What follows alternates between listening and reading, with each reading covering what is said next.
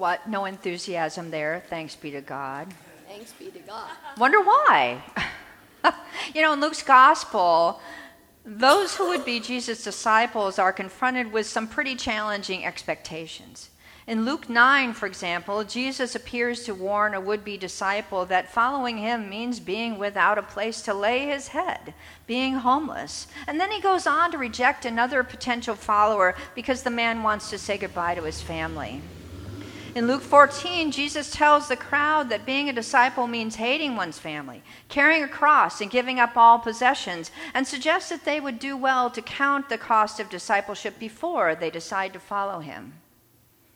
The instructions that Luke places just before today's text are of a similar nature. First of all, Jesus warns the disciples to take care not to cause another to stumble. Be, uh, be on your guard, he tells them. And then he tells them that if a fellow disciple sins, they should rebuke him or her, and if that person repents, they must forgive. And if that same person sins against you seven times a day and turns back to you seven times a day and say, I repent, he tells them, you must forgive. It's no wonder then the disciples turned to him in desperation and say, Increase our faith. Who among us has, has not asked for similar help? Following Christ is challenging, and all of us have times when our faith seems to be in really short supply, when we feel that we're just going through the motions, when we are overwhelmed by doubts and fears. Maybe you feel that way right now. If so, you are in very good company indeed. That the disciples recognize that they need help is encouraging which is why Jesus' response to them seems particularly harsh. If you had the faith of a mustard seed, he tells them, you could say to this mulberry tree, Be uprooted and planted in the sea, and it would obey you.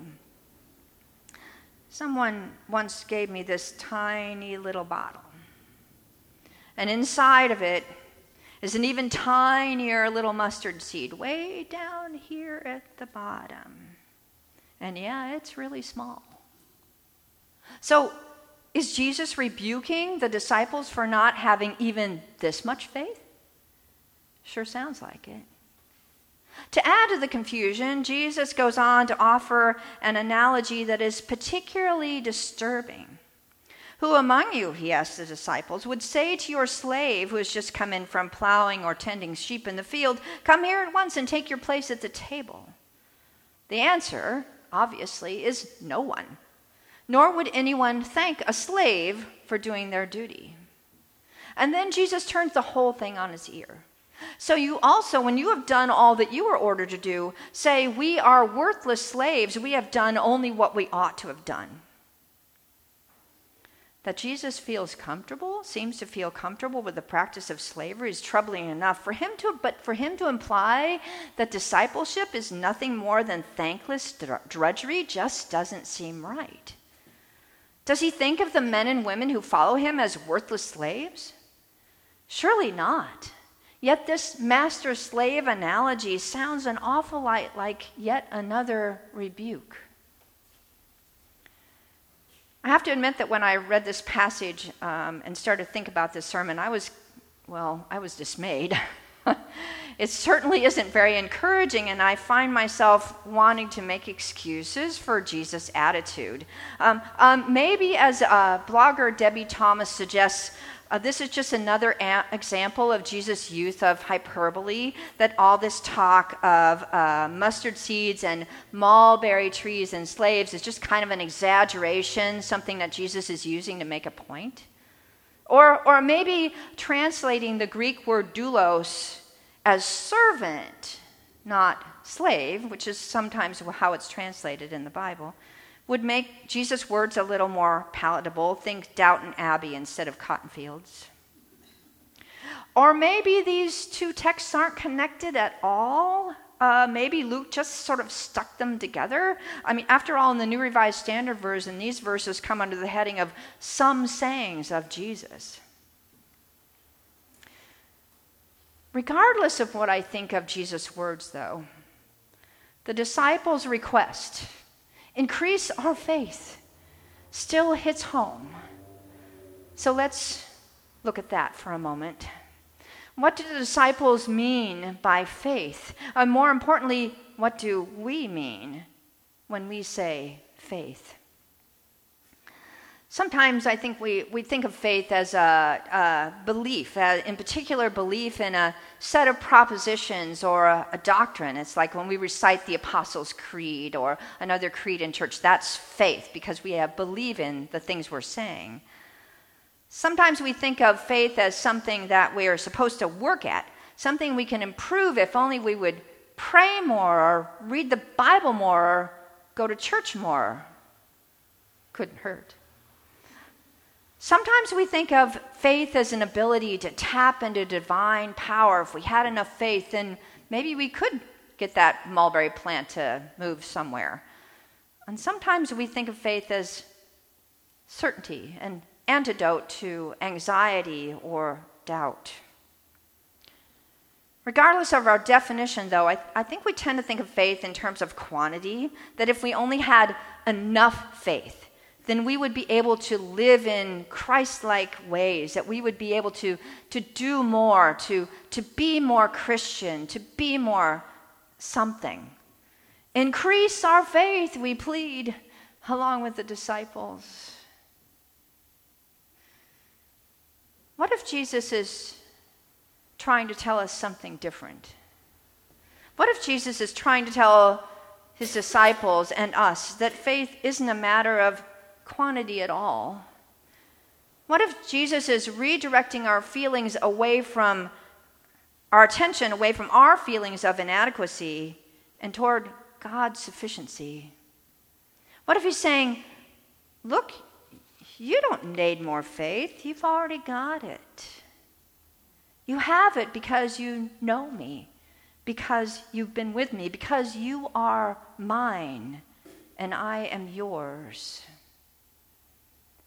I think that Jesus is trying to tell the disciples that faith is not a what, but a way. Not a noun, but a verb. Faith is trusting that God has already given you what you need and then acting on that trust. It's not something that we possess or that we achieve or that we believe, it's something that we live out. In other words, having faith means being faithful. Not just under extraordinary circumstances, but in the midst of everyday life, while we are doing what needs to be done, in the midst of plowing the field or tending the sheep in Jesus' day, and in the midst of running errands or caring for children or going to work or listening to a friend or serving on a committee in our day. I like the way that theologian David Lose puts it. He writes this. Faith is not found in the mighty acts of heaven, but in the ordinary and everyday acts of doing what needs to be done, responding to the needs around us, and caring for the people who come our way, showing up for work and doing a good job, listening when someone needs to talk, getting the kids off to school sitting with someone in the cafeteria who looks like they could use a friend, volunteering at a local homeless shelter, voting even if the field of candidates seems discouraging, balancing the books for your business or community group, writing a thank you note to someone who's done a kindness, cooking supper, praying for a neighbor who's having a hard time. The list could go on. And that's the point. None of these is any big deal, and yet it is just these kinds of acts that occupy so much of our lives. Somehow, an act of faith, he goes on, seems like it needs to be significant or costly or even extravagant to merit God's attention. And it's that, that misperception isn't really new. Martin Luther, writing 500 years ago, once extolled the virtue of a father changing diapers. I would never have thought this. Emphasizing father because that was so extreme, extremely rare and probably considered unbecoming at the time. And he wrote this When a father goes ahead and washes diaper or performs some other menial cha- cha- excuse me, task for his child, and someone ridicules him as an effeminate fool, God, with all his angels and creatures, is smiling. Lose suggests another way for us to think about this. Just for a moment, I want you to remember one helpful thing that you did in the past week. One helpful thing you did as a parent of a child or a teacher of children, as a child of, or a child of aging parents, an employee or employer, a spouse or a friend, a citizen or a volunteer. What was one helpful thing that you did? And I know you all did at least one. Got it in your head?